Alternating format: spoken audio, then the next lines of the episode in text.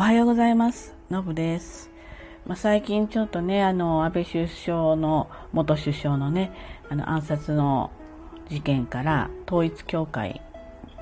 旧統一教会ですね。これが非常に、まあ、取り沙汰されていて、まあ、その、内部の方のね、いわゆる信仰してる人たちの、えー、家族とか被害がかなり大きいなどね、まあ、いろいろ出てますね。まあ、率直に言うと、あ、まだ統一教会ってあったんだなっていうのが、あの、まあ、ちょっと感じたことなんですね。もう私たちぐらいの世代だと、多くのね、芸能人とかスポーツ選手とかが、まあ多くはないけれども、まあその合同結婚式っていうものに出る、初めて会う人と、あの、合同でね、挙式をする。これのちょっと異様さっていうんですかね。それにちょっと驚きを隠せないような、まあ、そういう印象がありましたよね。で、まあ今回、あ今はね、あの統一教会っていう名前じゃなくなって世界平和なんちゃらかんちゃら子供なんちゃらみたいな 団体名になりましたよね。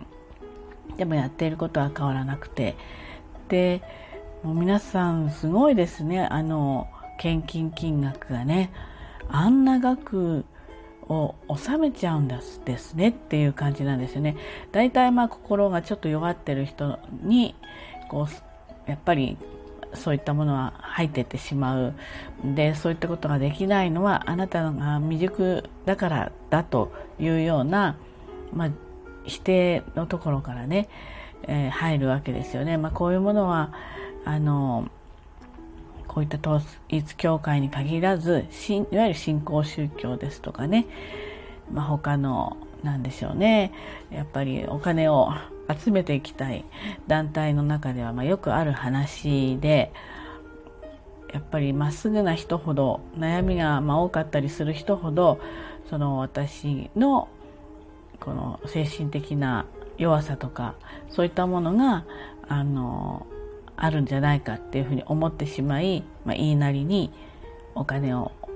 献金してしまうと何千万とかっていう単位で3000万のねあの教本とかが3000万とかするんで大丈夫ですかって思うんですけど買う人がいるってことなんですよね。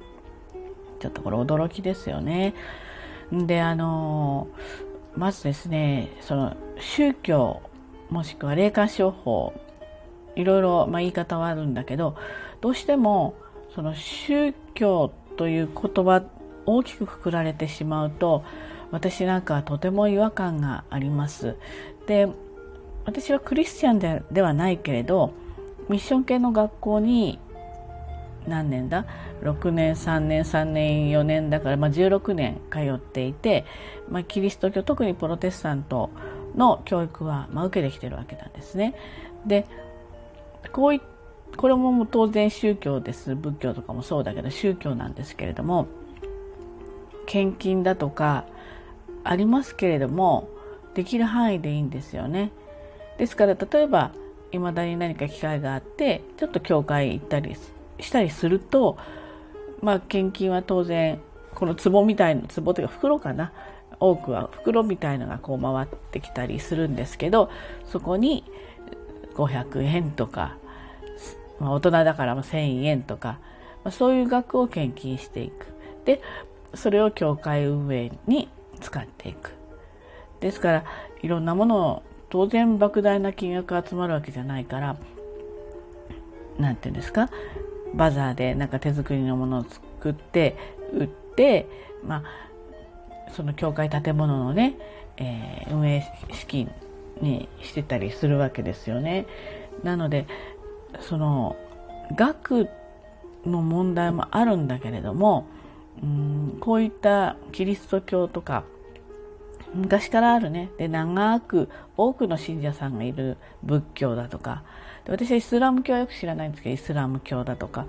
こういった宗教はですね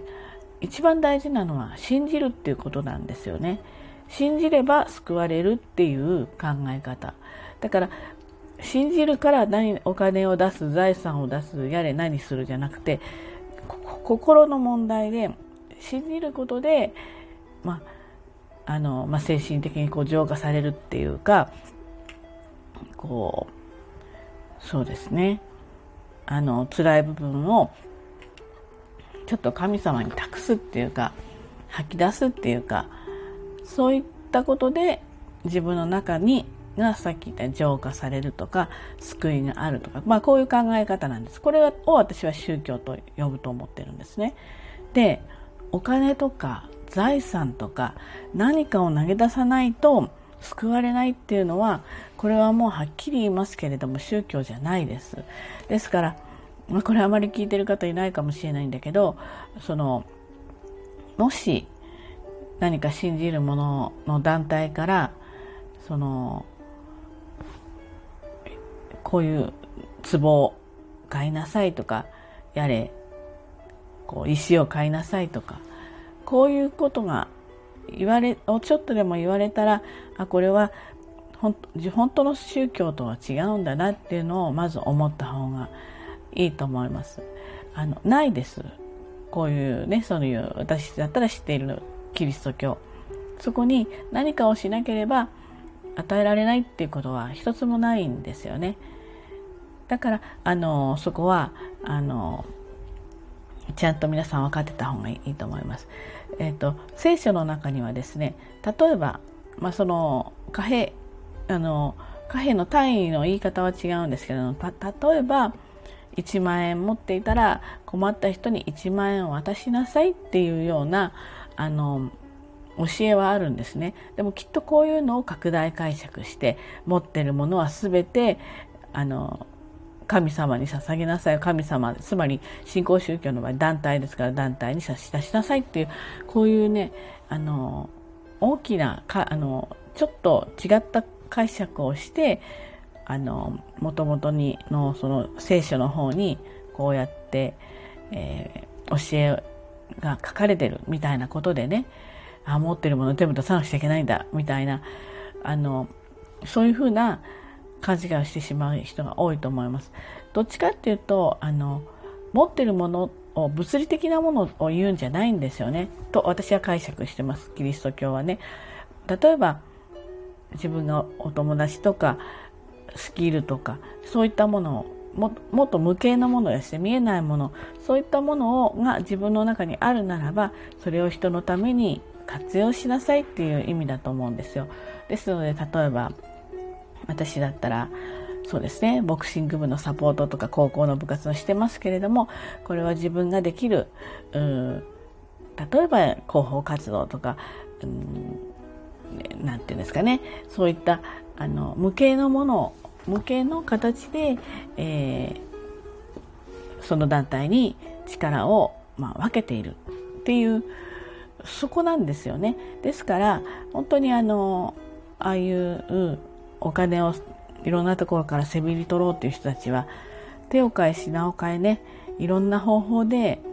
近寄ってきますからね。本当にあのちょっとでもお金の話出たらこれはちょっと例えばあの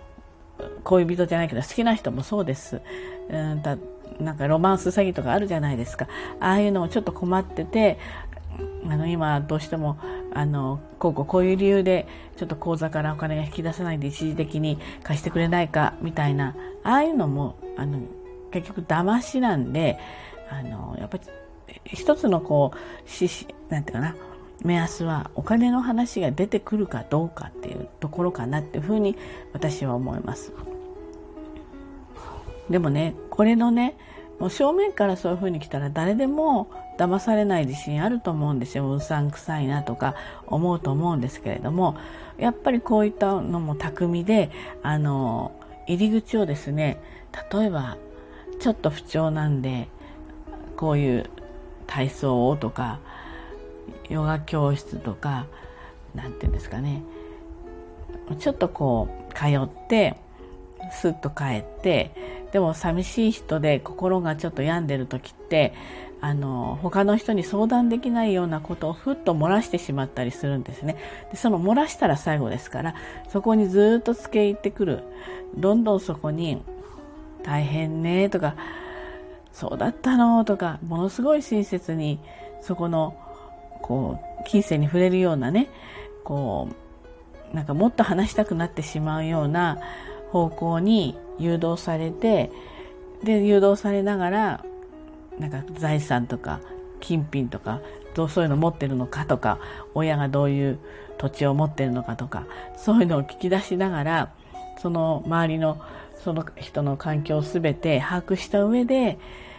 今度はその宗教の方にぐぐぐっと引っ張っていく。やっぱりお話聞いてくれた人私の気持ちを分かってくれる人の言うことだからまあ一回ぐらいお付き合いしてそういう場所にね行ってもいいかなとか例えばバザーとかねそういう団体と知らずにお手伝いしてもいいかなとかそういうところから抜けられない状況になっていくわけですよね。本当にあの気をつけた方がいいのと宗教っていうのとああいった新興宗教ですよねああいったちょっとこうあの怪しい方の団体これはね本当にきあのきちんと皆さんもこう分けて考えないと一緒くたにして宗教ってなってしまうとなんかいろんなものが怪しく見えてきてしまうでやっぱり日本はね無宗教の国なので宗教に免疫がなさすぎるですねですから私たちのようにそういった教育を受けてきてる人は一般の宗その宗教とこういった新興宗教の違いみたいなものはもうどっかでわかるんですよね。ですのであの宗教には慣れていないからこそより一層気をつけていかなくちゃいけないのときちんと分けて考えておくっていうことを常日頃しといた方がいいんじゃないかなってそんな風に思います。はい。ということでね今日も一日頑張ってまいりましょう。じゃあねバイバイ。